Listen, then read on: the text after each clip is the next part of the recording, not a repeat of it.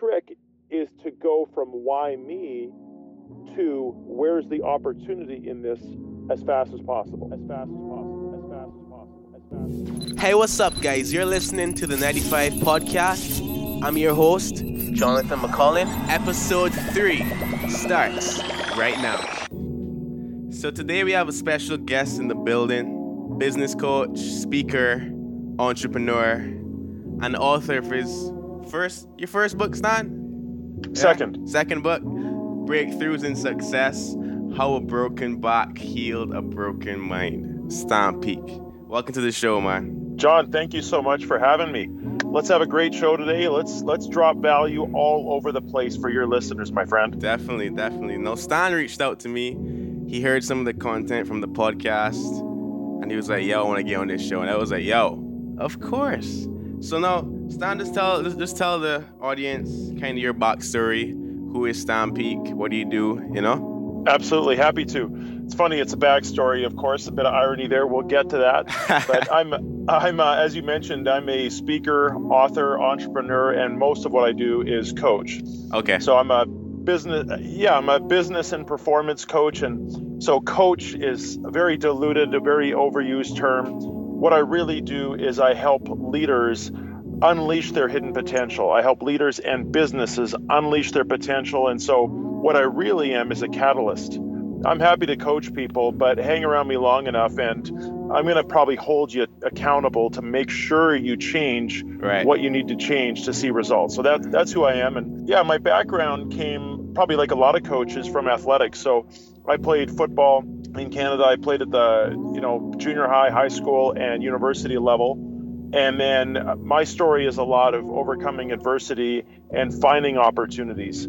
So that that first happened when I almost broke my neck in football, and oh, that wow. ended my yeah, it wasn't that fun. It uh, ended my football career. But what it also did was it taught me a lot about rehabilitation. And I was a smaller guy playing linebacker. So I had to learn a lot about technique in the gym, and then I had to learn a lot about rehab. So that was a great way to really uh, launch my fitness career because I had to learn so much about strength and conditioning and proper technique. And then fitness really was a foray into coaching people to help achieve their potential. Uh, I didn't know it at the time. I was really working with people to help them lose weight and get stronger and all Okay. those good things. But really what I did all day was work with people with what's between their ears.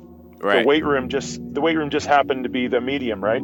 yeah, I got you. So yeah, I had a 18 year career in fitness and health and medical. I owned two businesses during that time. I loved it. Um, my second business, we went through a merge, and with that merge, learned so much. It was a phenomenal experience. But five years later, my role was so different, and I just I wasn't passionate about what I was doing every day, um, and I wasn't passionate enough to drive the company forward anymore. So it was definitely time to do the work on what's next, and and really uh, a few years ago, from that, that's where my coaching practice began. nice, nice. And uh, you know, we mentioned you, you kind of mentioned backstory. Um, I, I know we'll get into it, but uh, that was one of the biggest challenges. Is you know, not long after launching the business. I'm sure we'll cover that. Definitely, definitely. So, so tell me, like, what's the workflow like being a business coach, working with these different entrepreneurs? Tell me kind of about that side of it, you know? Well, what I love about it is you know, the workflow is what you make it, and it's so important to stay organized and intentional. Otherwise, you can be all over the map and not making a lot of money. So, really, my day takes me everywhere. I've got clients all in Canada so far, but from Vancouver, BC to Montreal, Quebec. So, that's almost as far as from Victoria, BC to Japan. So, that covers a lot of ground. Oh, wow. And yeah, so my workflow is a lot of meetings over the phone or over Skype, a lot of face to face meetings, and a lot of speaking engagements, either to help clients or it's actually a great way for most coaches to acquire new clients is through their speaking events. Nice, nice. So I know we touched on the backstory irony, or my audience probably doesn't know about it yet. So just touch on. Well, let's go in depth on what that what, what happened in your life, you know, to make you write the book, and let's go from there. Yeah, I'd love to. And, and this is one of the reasons why I really wanted to touch base with you and, and, you know, get on your show is because that 95, that notion that you know, success is 5% inspiration, 95% perspiration. Yeah. You know, your dream doesn't work if you don't. That's that's really Definitely. the notion, right? Definitely. So yeah, I mean, and I was all for hard work. In my last career when I was really losing engagement, you know, it was one of those things where I really was becoming a bit of a disengaged employee. Uh, on Fridays, I was kind of looking for an excuse to, you know, who would like to go for a quote unquote working lunch and, you know, have a beer or two. I got you. And nothing wrong with that, but it's funny when you start something that you're so much more passionate about. There's there's Fridays where all of a sudden I look up and it's 7:30 p.m. and I'm like, oh my god, I got to make dinner for my son. you know, it, it's so much easier to get lost in the work when you're passionate. So, long story short, uh, that was really what was happening, and I was working hard to build this dream coaching practice. And three months after lose, leaving my last uh, business, I broke my back in a mountain biking accident. And yeah, hard work was going to be the formula for success. I was happy to outwork my competition. But that strategy went out the window when I was in a back brace for three months and I couldn't even drive because you can't shoulder check when you're in a neck and back brace. yeah. Uh, I also, you know, my I was in a lot of pain. I was in on painkillers. Uh, I wasn't getting a lot of good sleep. So I was really stuck between a rock and a hard place. And it would have been obviously easy to quit. It would have been easy to try to get on some sort of, uh, you know, benefits or, you know, you know, whatever kind of disability. But the fact is, I just knew that there's no way I can let this dream die. Failure was not an option I got you. it it just couldn't be so really I, I you know you we talked a little bit before the show about mindset and so it, it, i really believe it's not what happens to you as a coach i always tell people events are neutral there's no such thing as a good or bad event Yeah. there's events that uh, that happen to us are neutral. It's what we do about it afterwards that really takes on different meaning. So me be- breaking my back three months after losing, leaving a secure job, where cash flow was tight and I needed to work hard, that was brutal timing. Yeah. But what came out of that, because I chose to see an opportunity, was a great story that was easy to market that really led to me writing a book. And and before it even became a book, my last speaking engagement before I broke my back was on overcoming obstacles. Kind of ironic, right? yeah, sure.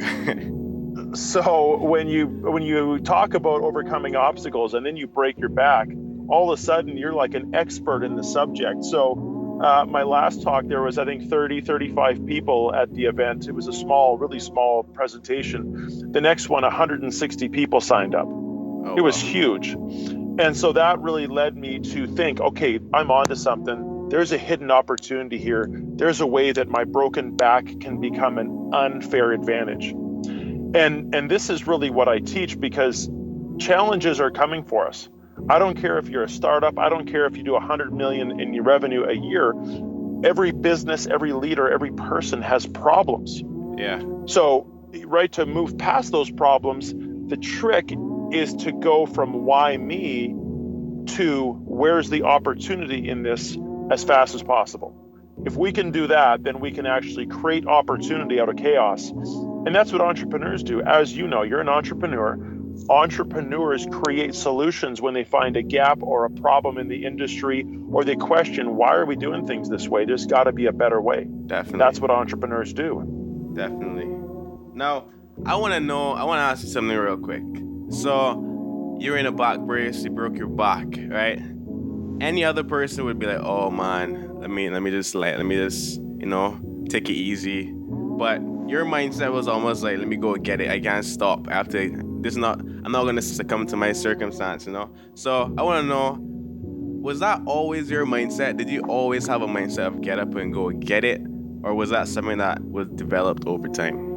I think it's both. I think that uh, I've been proud of my mindset. I definitely, through experiences Okay. of football and sports and the people I choose to associate with, I'm definitely surrounded by people who are more victorious than victims. Right. They got you. choose to see, yeah, they choose to see opportunity, and you know, you are who you roll with. So if I'm Definitely. hanging around people that are always complaining, it'd have been really easy to grab the talking stick and hold court for a while because now I got the biggest problem of the group. But that doesn't get you very far. And even if other people are validating your problems, that doesn't solve your problem. So my mindset had to be I had to find a way around this. And I remember in the hospital, I was there for six days. And the doctor said to me, You won't be working for a while. Well, that was day one. My wife, I had her bring my laptop to the hospital the very next day. So I had to be doing something while I was in the hospital. And six days, uh, sorry, nine days after my accident, I was meeting a prospect and I told her that I would meet her at the coffee shop that was the closest to my house that I could walk to, and even that was painful. Oh, wow. So I'm kind of describing. I'm like, "Oh, I'll be the guy in the back brace," and kind of a funny conversation. She's like, "What?" uh, we can reschedule. I'm like, no, I can't afford to reschedule for three months from now. So let's let's meet on the Thursday, whatever it was. So I mean, that is that was the mindset, and I did what I could. Uh, it was hard. Don't get me wrong. I'm not going to sugarcoat it. It was brutal. Yeah. Uh, at that time, I was living my life in four-hour segments in between doses of potent painkillers, and it was really a juggle between enough rest to heal my back but enough work to build my business. And I had to do both. I couldn't do one and then the other. Oh man, I got you. So, what are some of the lessons that you learned while you were um, in rehabilitation? The biggest thing I learned was that there's always opportunities. There are no shortage of opportunities. Where most people fall down is that they fail to see those opportunities, and that's because they can't get outside their problem this is where coaches come in valuable. And don't get me wrong, I've worked with several coaches for different reasons because right. they've offered me different value. A coach can help someone see an opportunity that's not there. And a coach can also wrap perspective around a problem that we think is life or death. And then we realize, oh my gosh, I now see a way out of this. So the biggest thing I learned was really I had to just find a way out of it because other people have way bigger tragedies they've overcome than me. I know some of them. My mentor, you know, he didn't have the easiest uh, entry into life, and the guy is a phenomenal success. There's also people we read about that are just, you know, it brings a tear to your eye, their story, and they've been able to turn it into success. So I think that option is available to all of us it's just whether or not we want it bad enough and whether or not we sit long enough to understand where there might be opportunities. Uh, going back to the first point, want it bad enough, your vision has to be something that sends shivers down your spine if it's not broken. Um, it's got to be something that really stretches you because if you have goals that don't matter, then you don't take any action. So that's where it's really easy to be lazy is if we have goals that don't matter to us at the soul level. I got you. Definitely. So having being being in that situation, you had to have a why. Like what what was your reason for getting up and doing it? Because having a mindset is one thing, but your mindset has to be like in line with a goal, like you said, right? So what was your goal being in that situation and yeah, the same goal that exists right now. My goal, my why, is to change the face of business by empowering more values-based leaders to take over the world. So if I if I can break that down, definitely, I don't believe in a world where you know a buyer's remorse there are companies, one of whom shan't be named, who believe in privatizing water. They don't believe drinking water is a basic human right. They think it should be commercialized yeah. and accessible by, by those who have means. No, I think business should be and used to be a force for good. And I think there are a number of leaders out there, hopefully, a number of whom that are listening to your podcast, who believe that you can maximize your profit while you develop and and enhance the people around you and you make your community a better place to live. Those are the best businesses in the world, those that focus on triple bottom line. And it's not ironic, John, that those businesses financially outperform their peers. If you look at the S&P 500 or any other financial index, values-based businesses, they financially outperform their peers by a significant margin. Nice, I got you. So, being a business coach, you've been around a number of entrepreneurs and business leaders. So what are some of the things that you saw in those entrepreneurs that would that would hinder them from being successful? And on the flip side, what are some of the things that you saw that would benefit them to be successful? Uh, it's funny that's two sides of the same coin. The answer to both questions, it really is. The answer to both questions is their belief system. So, what holds a lot of people back is believing they don't have the capabilities to execute their vision, or they actually limit their vision based on their current reality. Those things are all belief systems. And, and if I could give you an example, you know, I remember working with uh, a couple of clients, great guys, and we, our first day we're talking about blue sky and vision future. And when I asked about their goals, the first thing one of them said was, well, for a company our size.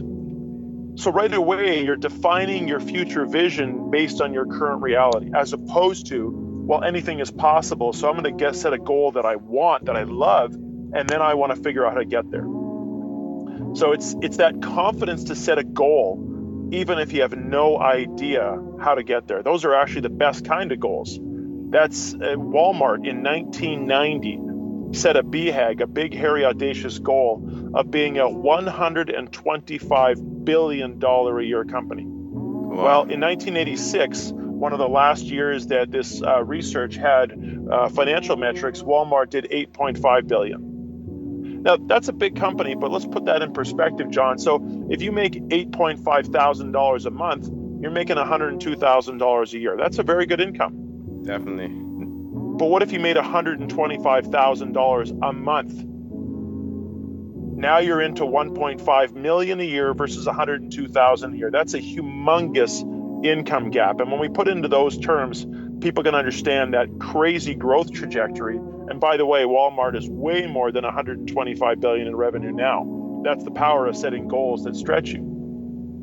Oh man, it's true. It's so true. It's so true. Man, I read I read some of your articles on Entrepreneur Magazine online. I just want yeah. to know. I, I read the article when you talked about business owner versus entrepreneur, right? Can you just dive into that some more for your listeners? It's funny. I got a lot of comments about that article because people are saying, "Well, wait, aren't you an entrepreneur if you're a business owner?" And I mean, if you want to go real technical, sure. But I do believe there's a difference. And the difference is more than a, a, distinction without a difference.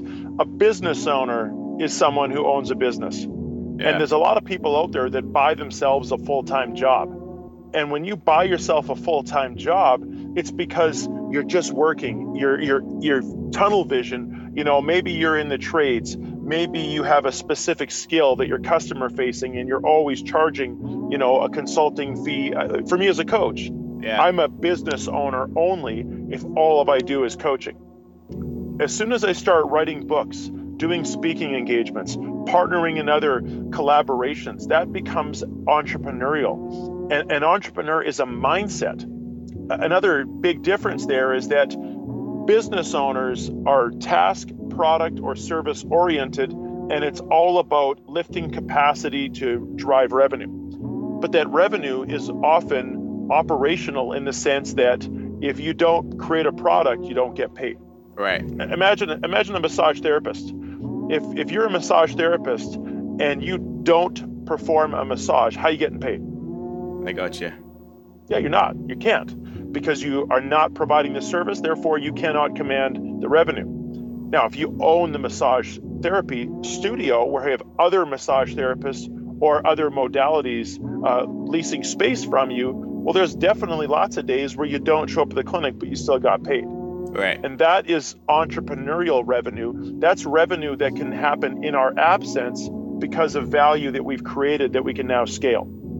I got you. So let's go back. Let's go back. You know, we started off talking about a book. I want to dive into that some more. You know, I want to know for my listeners, so tell them why they should go get this book.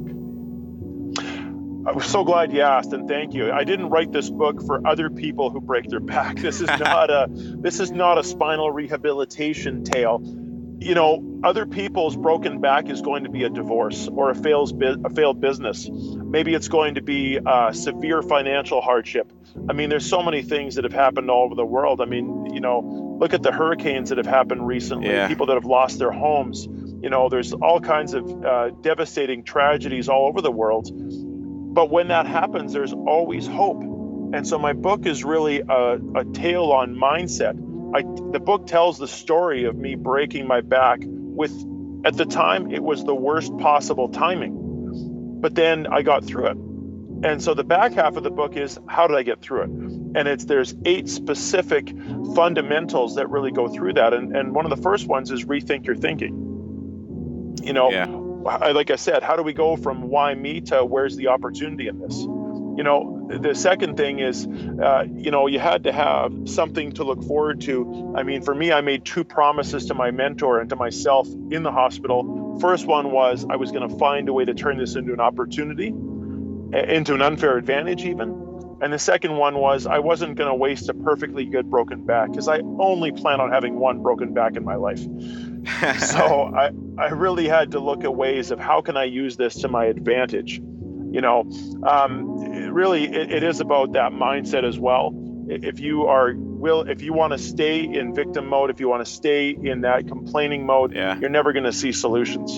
So you have to get outside your problem and and the book really goes into other actions that you can take um, even things even things that are more uh, you know granular like how you stay organized in your time management so that you can really achieve those goals. And and that's one other big thing is having big goals goals that matter and goals that stretch. I got you I, you talk about your mentor a lot right? So i want to know to you what's the how important is a mentor to you and why do you think other entrepreneurs should have a mentor I think other entrepreneurs should not just have a mentor. I think they should have a few, if not several, because there's yeah, there's not one person who's going to be there before you in all aspects of life who can offer timely and succinct wisdom in every area that you need it. So I might talk to one person about parenthood, and I might talk to somebody else about business, and I might talk to somebody else about speaking engagements, even within business. Someone who's going to be really valuable uh, for me to learn about building my coaching practice is probably not the same person who's going to make me a better speaker. Right. And probably not the same person who's going to make me a better author. Uh, ultimately, there's a great saying uh, called that that really talks about standing on the shoulders of giants. So you don't have to know it all, and you don't have to be first with everything. If you really want to be seen as an expert in what you do, learn from an expert. Two reasons. Number one, success leaves clues. And when you are learning from someone else who's an expert, you're not just picking up subject matter knowledge, you're looking at their habits. Right. You're learning from their mindset. You're seeing their example. Success is transcendent. What it takes to be a successful business coach is no different than what it takes to be a successful athlete.